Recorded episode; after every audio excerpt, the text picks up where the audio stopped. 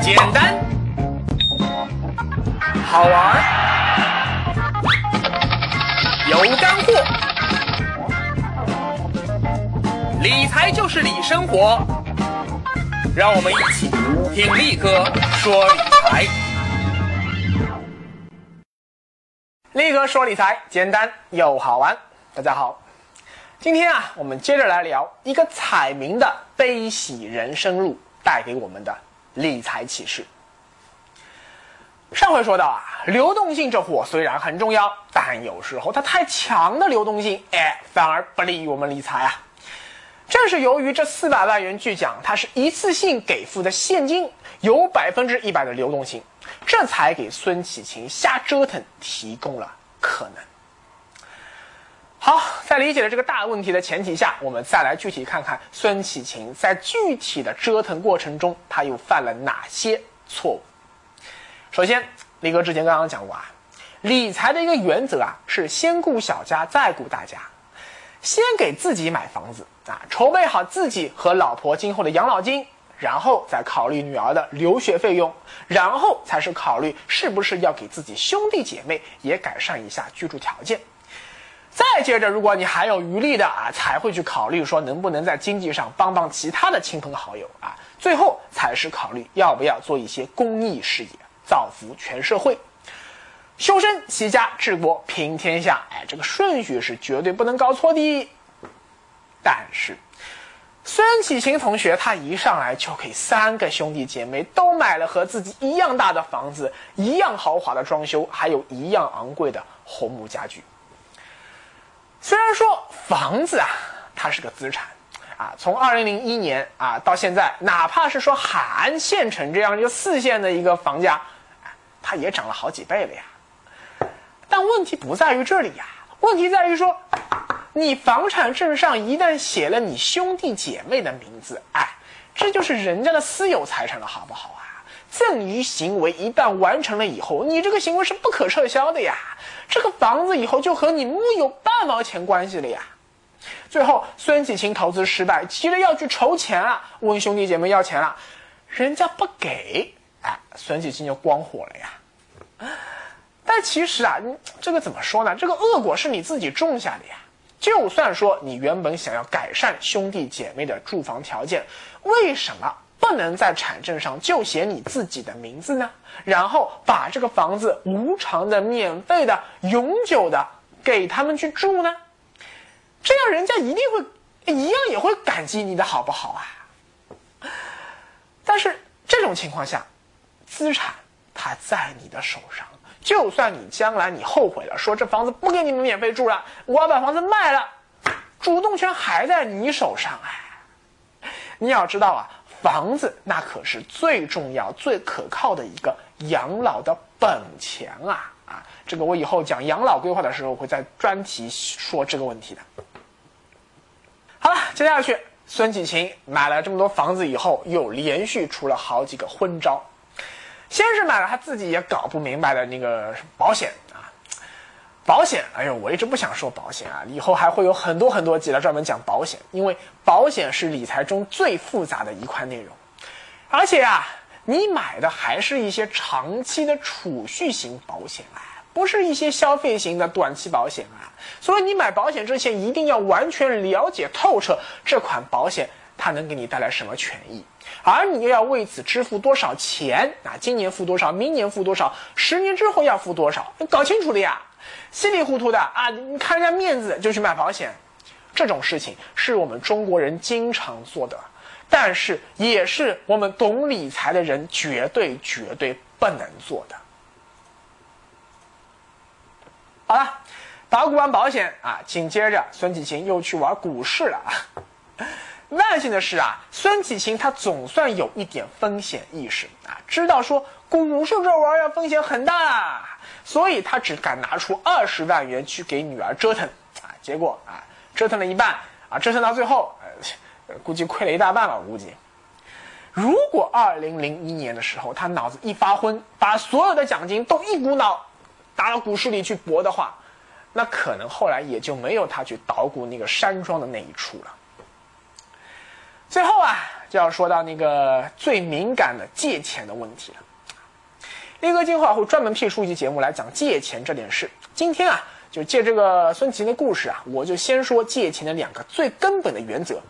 第一，叫做借急不借穷；第二，叫做借消费不借投资。我再说一遍：借急不借穷，借消费不借投资。记住，这是两个最重要的理财呃借钱的原则。请问？那些个看到孙启勤发财就跑上门来借钱的人，有几个是真的家里突然有急事要借钱的呢？啊，我估计一个都没有啊。大部分人都是自己想要去做生意啊，来借点钱。但是做生意这个事情啊，哎，你说不准的呀。生意成功把钱还你，皆大欢喜；但如果生意失败了呢？嘿嘿，人家说，哎，我没钱还啊，要钱没有，要命一条。你说你能怎么办？更糟糕的是啊，孙启勤他碍于面子，连一张借条都没有写。那说句难听点的，就算你这朋友做生意成功了，没失败，但这人就是人品差，就是赖钱不还。请问你又能拿他怎么样？二十万，不是二十块。这年头有多少老同学、老邻居之间的感情值得了二十万呢？为了不还这二十万。就算不要你这朋友，很多人做得出这种事情的呀。最后，明明自己手里大部分钱都已经被折腾光了，哎，你现在情况已经很不妙了，好不好啊？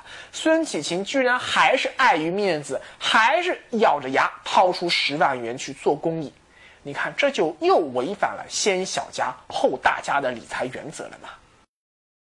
当然，孙启琴上面出的那些个理财昏招啊。和他后来捣鼓那个山庄相比，哎呦喂，那真的是小巫见大巫，这根本就不算什么。你想啊，你给你兄弟姐妹买房，虽然产权不是你的，但毕竟房子还在啊，房子的价值没有消失啊。你像你稀里糊涂买了保险，不管这个保险有多坑爹，毕竟它也是个保险啊，以后多少对你来说都是个保障啊。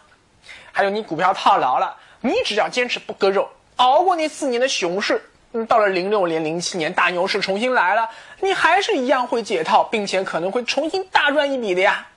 还有你借钱给朋友，说不定人家经营成功了啊，人家还很有良心，哎，这钱最后还能还给你呀。但是实业投资一旦失败，那就不仅仅是在财务上你会一败涂地、输得干干净净，而且在你的肉体上。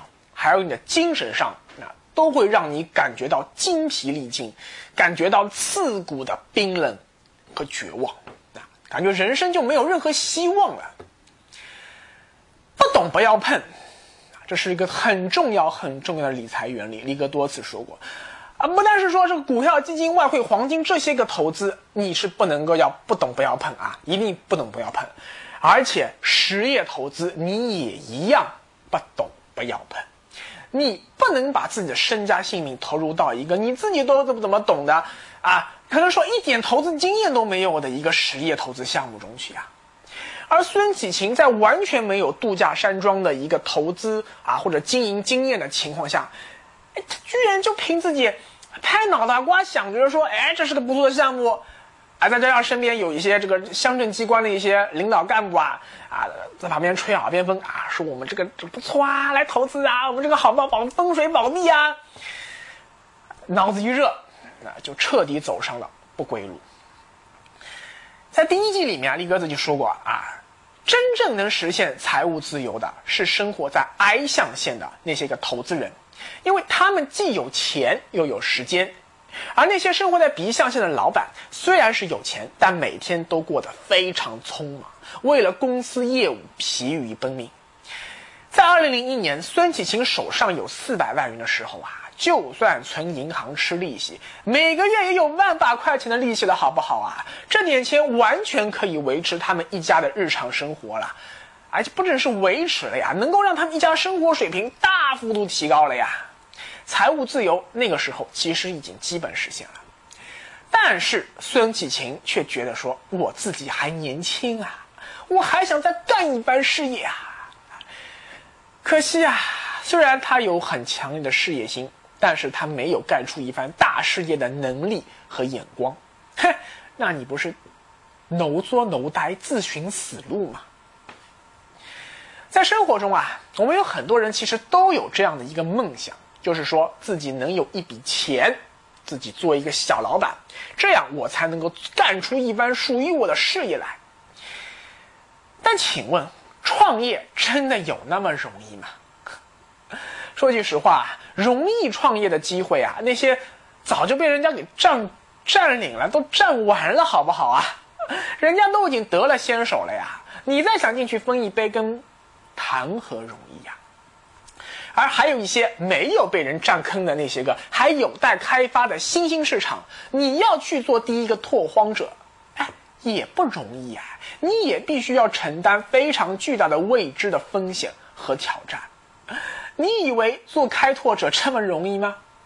比如说啊，力哥现在正在做的这个娱乐理财脱口秀的这个市场，这个市场是一个全新的、还没有被挖掘出来的市场。市场上的确没有什么人跟我竞争，但是要想从无到有打出这样一片市场，哎，你以为力哥很容易吗？很容易吗？哎，哎，不说了。说回来啊，这个故事最精彩的地方就在于它那个峰回路转的大结局啊！你看。创业失败，孙启清输了不认输，到处筹钱，但是呢，到处遇到冷脸啊，哪怕是自己最亲最亲的兄弟姐妹，那也是一个子儿都不借呀。这个啊，我们一方面的确感受到了世态炎凉啊，人飞黄腾达的时候，大家都围着你转啊，哎，你现在落难的时候，大家都躲得你远远的。但另一方面，话说回来啊。大家对你的态度也是你孙启清自己一手造成的呀。因为孙启清中奖之后啊，整个人就开始变了啊，开始变得目空一切，觉得自己如何了得啊，也听不进身边人的善意的劝说。尤其是最后他一意孤行，把剩下所有的奖金都拿去搞山庄以后，他和他家里人的关系搞得那是一塌糊涂啊。不但我上次说了呀，和兄弟姐妹有矛盾啊，就算是和自己最亲的妻子、女儿，也产生了非常剧烈的矛盾。后来啊，他女儿接受采访的时候就说呀：“爸爸不愿意把原来说好的最后这笔奖金拿给自己去留学用，非要去搞什么狗屁山庄，这也就算了啊。”但是后来他有一次他生病住院了，哎，这个老爸居然还是天天围绕着他那个山庄转，连家都很少回呀。你更不要说来医院看女儿了，一次都没来看过呀。你看这样子，原本正常的家庭生活就完全被打破了。所以在那几年，孙启琴一家所有人其实过得都不开心。力哥说理财简单又好玩，跟着力哥走，理财不用愁。但有时候，现实生活真的就是比电视剧还要精彩。当孙启琴因为积劳成疾被查出患有癌症以后，你看事情又发生了一百八十度的转弯。毕竟啊，血浓于水啊。他那三个兄弟姐妹得知消息以后啊，不计前嫌，站出来照顾他、安慰他、支持他，啊，当然他们也出钱来帮他看病。你看啊，这就符合我前面说的“借急不借穷，救急不救穷”的那样一个借钱原则了。哎呀，很让人感慨啊！只有在那样一段躺在医院里什么都不能干的时光里，孙启琴才重新感受到了久违了的。亲情温暖，而回到他中彩票的最开始的那段时间，他为什么一开始就急着给自己那几个兄弟姐妹们买跟自己一样大、一样豪华的房子呢？很简单，就是因为在骨子里，在内心的最深处，孙启琴就是最看重亲情。可为什么啊？绕这么大一个圈子啊？都闹到后来说拿榔头去闹事了，兄弟两个都彻底闹掰了，警察上门来劝架才能劝好的这样一种情况下，以至于最后自己与死神擦肩而过的时候，哎，你才幡然醒悟，什么是最重要的呢？而最让人感到感慨的呀，其实还不是这个，而是孙启琴他最后的行为。没错，他依然还在买彩票。虽然说这五百万元大奖啊，在几年里面就已经被他折腾的差不多了，但是他还是心存再一次一夜暴富的幻想。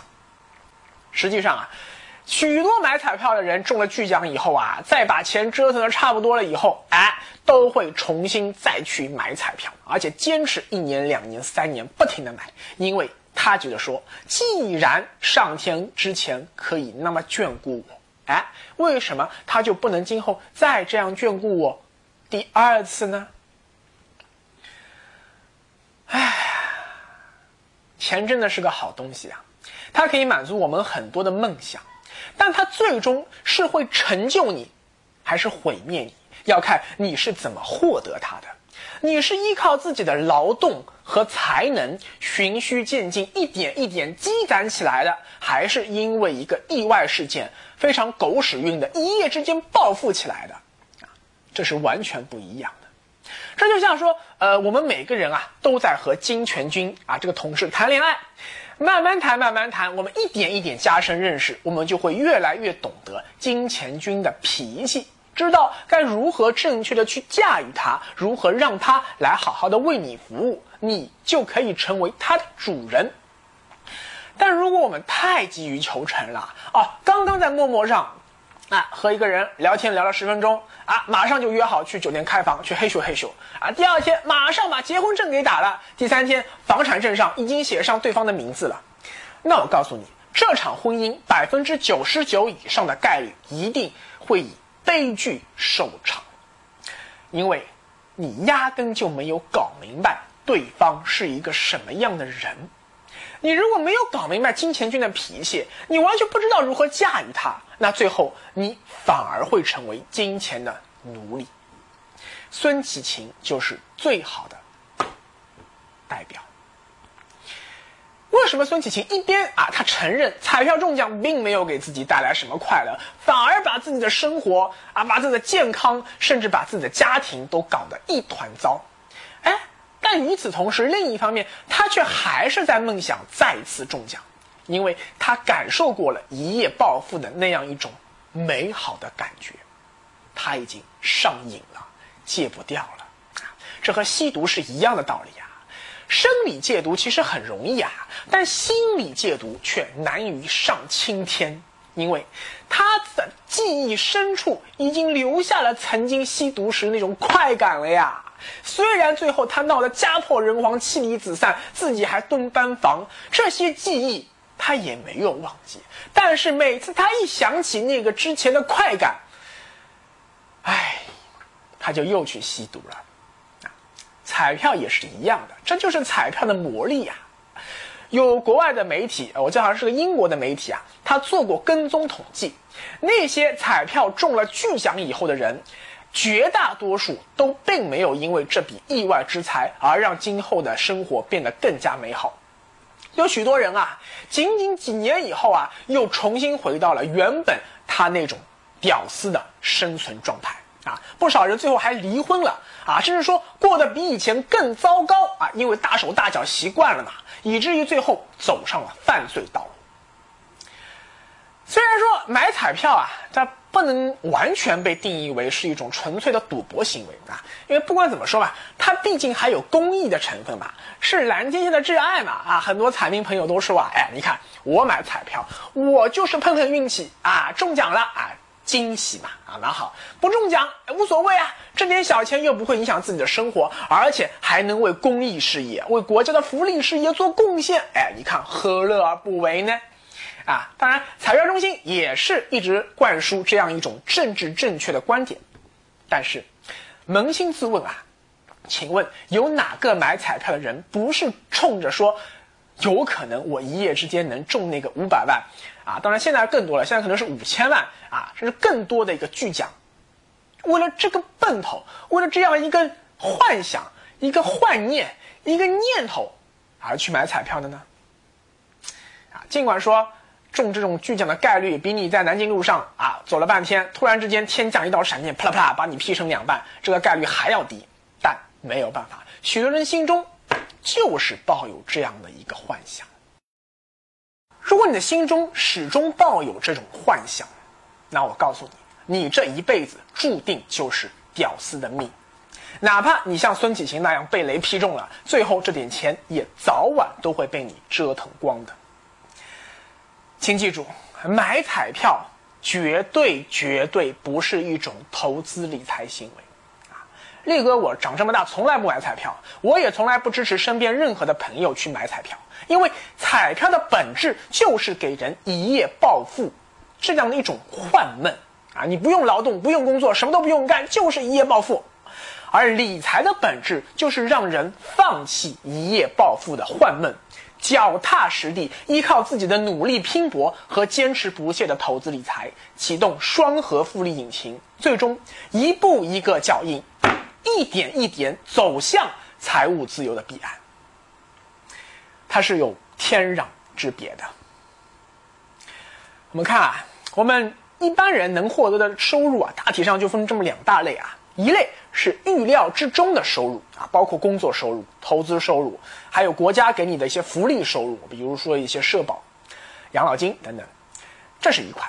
还有一块属于意外收入，比如说你在马路边捡到一分钱，你没有交给警察叔叔，自己揣兜里去了啊，或者说呢你赌博赢了，或者一个你八辈子没见过的远房亲戚死了啊，死加拿大了，然后突然。跟你说他没子女，就指定你这样一个远房的侄子做他的一个财产继承人，啊，这种真的有这种人发生的。再比如说买彩票中了巨奖，这些都叫做意外之财。因为在获得这些意外之财的时候啊，我们脑子里其实完全没有做好思想准备啊。我们面对突如其来的一大笔可以随便你怎么花的巨款。我们不知道该如何进行规划，那么紧接着你就自然会面临一连串对于亲情、友情、爱情以及人性弱点的巨大考验。最后，这笔意外之财很有可能会给你带来短时间里的巨大的快感，以及更加长久的痛苦。所以啊，套用仓央嘉措的那句名言：第一，最好。不要买彩票，这样就不可能中奖了。第二，最好买了彩票也别中奖，这样你的幻梦就会慢慢消失了。啊，但有可能有人会说了，哎，力哥，我就是要买彩票。你说，万一我真的狗屎运中了一个彩票的巨奖，你说我要怎么做呢？如果你真的狗屎运 中了这么个巨奖，那么我建议你呀。从理财师的角度看啊，第一步一定要把这笔钱分存起来一段时间，比如说存一个三个月或者六个月定期储蓄啊，或者买一个银行理财产品，把它给锁死了。任何人问你借钱，任何人要你把钱去投资，任何人要你去买这个买那个，你都回答不好意思，这个钱都已经在银行里锁死了，拿不出来啊。接下去该干啥？干啥啊？让自己内心平复下来，平静下来啊！仔细想想看，这么一笔钱到底对你意味着什么？如果是在二零一五年的今天，如果力哥中了五百万大奖，到手四百万，我压根不会觉得说这是一笔巨款啊！因为你在上海市区随便买一套最普通的房子，可能就已经不止四百万了呀。这点钱肯定不足以让我实现财务自由，所以说我绝对不会考虑说什么辞职啊，什么该干嘛干嘛，知道吧？不可能去想一些异想天开的事情，最多最多也就是原本说我过年啊，准备说今年新马泰转一圈啊，现在升级成欧洲十国游。原本我准备说年底买一辆十万元的新车啊，现在改买一辆二十万元级别的轿车，仅此而已。但是。假如你是中了五千万大奖，到手四千万，哎，那可能就不一样了啊！因为按照我的想法呀，如果有这么多钱的话，我按照我对于生物的生活的这样一个期望值，啊，我觉得我已经达到财务自由的目标了。尽管如此啊，我也不会今天知道中奖，明天就把工作辞了，我还是会继续工作一段时间，从而维持自己一个正常的生活节奏，一边继续有条不紊的生活，一边我就真的要静下心来好好想一想了，我接下去的人生到底想怎么过啊？我想要什么样的生活状态？因为当钱不再成为你追求人生梦想道路上的阻碍的时候，那最重要的事情就是，请问你有没有搞清楚你的人生梦想到底是什么呢？搞清楚了自己到底想要过什么样的生活以后，你就要开始做一系列实打实的规划了啊！这不是开玩笑的啊！第一个问题最简单也最致命，就是你有了这么多钱以后，你想不想移民离开天朝？如果想的话，那接下去就要做非常复杂也非常耗时的移民规划啊！你得了解各个国家的移民政策，美国、加拿大、澳大利亚、新西兰、新加坡等等等等，看看他们的环境啊、税收啊、气候啊，还有教育资源、医疗资源等等等等。最后，在移民中介的帮助下，选择最适合自己的移民目的地。如果你有一颗爱我中华的赤子之心。啊，有了那么多钱，还是不愿意移民，还是愿意坚守在天朝呼吸雾霾，那么你还是有很多事情要考虑的啊。首先，要不要搬家呢？要不要搬到别墅去住呢？啊，或者说为了孩子去换一套学区房呢？其次，你剩下这点钱，你要如何投资才能实现稳健增值呢？啊，才能让自己的有生之年继续依靠这笔资产的不断升值。在战胜通胀的基础上，继续过上品质生活呢？还是那句话啊，钱越少，投资可以越激进啊。就算失败了，你失去的可能也就是几千元或者几万元，但你收获的将是刻骨铭心的、一辈子受用的投资经验和教训。反过来说，钱越多，越是不可以激进，你越是要保守啊，因为你完全无法承受一个。已经拥有四千万的一个土豪，瞬间又回到只有拥有四十万的一个屌丝的这样一个风险。所以啊，在投资的时候啊，第一必须要谨慎啊。像像 A 股波动这么大，那就算牛市再疯狂，你最多最多只能拿出百分之十的资金入市，亏光也不怕。再比如说，风险一点不比股市投资低的创业投资，那也是一样要谨慎再谨慎。孙启勤就是因为孤注一掷博创业成功，才会输的那么惨的。第二，就是必须要把你的投资分散，尽可能，应该说是绝对不要让某一项投资占到你总资产的百分之二十以上。为什么？这样就可以避免你没有预见到的风险过度集中啊。因为风险有两种啊，一种是你预料到的风险，一种是黑天鹅事件你都没预料到啊。啊，当然还有一点啊，我觉得比学会投资更重要，那就是适度消费。其实还有很多人中了五百万大奖以后啊，这还没有怎么去投资呢，这钱就已经被自己稀里哗，这个稀里哗啦给不知道怎么样就花完了。一个不懂得节制消费的人，一个不懂得克制欲望的人。你不管他手里有多少钱，那早一天晚一天都会被他败光的。总之啊，还是那句话啊，你得赶快学习理财。在屌丝阶段啊，这还不是最紧迫的问题啊。但是当你一夜之间变成土豪以后，如果你不懂理财，那就极有可能在几年以后重新回到屌丝的行列中。如果你原本对理财一窍不通，也不可能在这么短时间里面迅速成长成为一个理财达人的话，那这个时候你就要向专业的理财师请教啊！要注意啊，尽量选择那些个直接问你收费的第三方理财公司的理财师，因为一个人的知识和服务它是有价值的呀，他为你提供服务，如果他不问你直接收费，一定是羊毛出在猪身上，猪最后再去问羊讨钱，最后一定是他会通过把卖给你的理理财产品的提成来获得收入，而且他一定是屁股决定脑袋，优会优先推荐那些个回扣最高的理财产品给你，而不是优先推荐那些最适合你的理财产品，听明白了吧？啊，当然，如果你相信力哥的话，你也可以请力哥来帮你出出主意啊，力哥可是不收费的啊。但前提是，啊，你得有这个本事，有这个狗屎运，中这个巨奖。最后啊，如果你做完了对这笔意外之财的统筹规划以后，发现说，哎，好像我还有余力，可以为社会、为他人再做一些贡献的话，这时候你可以学学孙其勤啊，比如捐建一个图书馆啊。或者捐一所希望小学啊，尽自己的一份绵薄之力，让我们的社会变得更美好。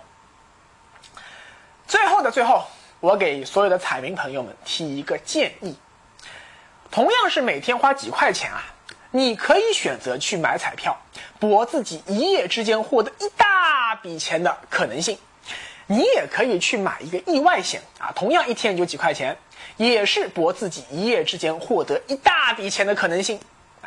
两者都是一夜暴富，但是买彩票的结果可能会让你迷失自己，而买保险的结果却能让你在最需要帮助的危难时刻为你保驾护航，给你雪中送炭。历史无数次证明啊，同样现在都是穷屌丝啊，钟情彩票的屌丝很可能一辈子都是穷人，因为。他总是在想把改变命运的希望寄托在啊，可能让自己一夜暴富的彩票上，而那些懂得花很少的钱给自己买一份保障的人，则最后很有可能会慢慢变成富人，因为他懂得脚踏实地，规避风险，规划长远。当然，如何来挑选意外险啊，这就是另外一个话题了嘛，我们以后再聊。